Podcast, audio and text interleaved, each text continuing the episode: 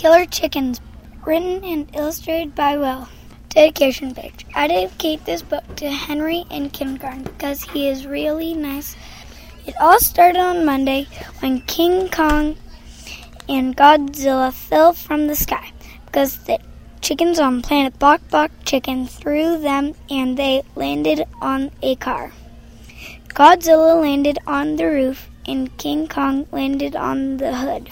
When Heather got back, she screamed she ran around in circles and said, Help, help. The police came, and they said, There is nothing wrong with this car.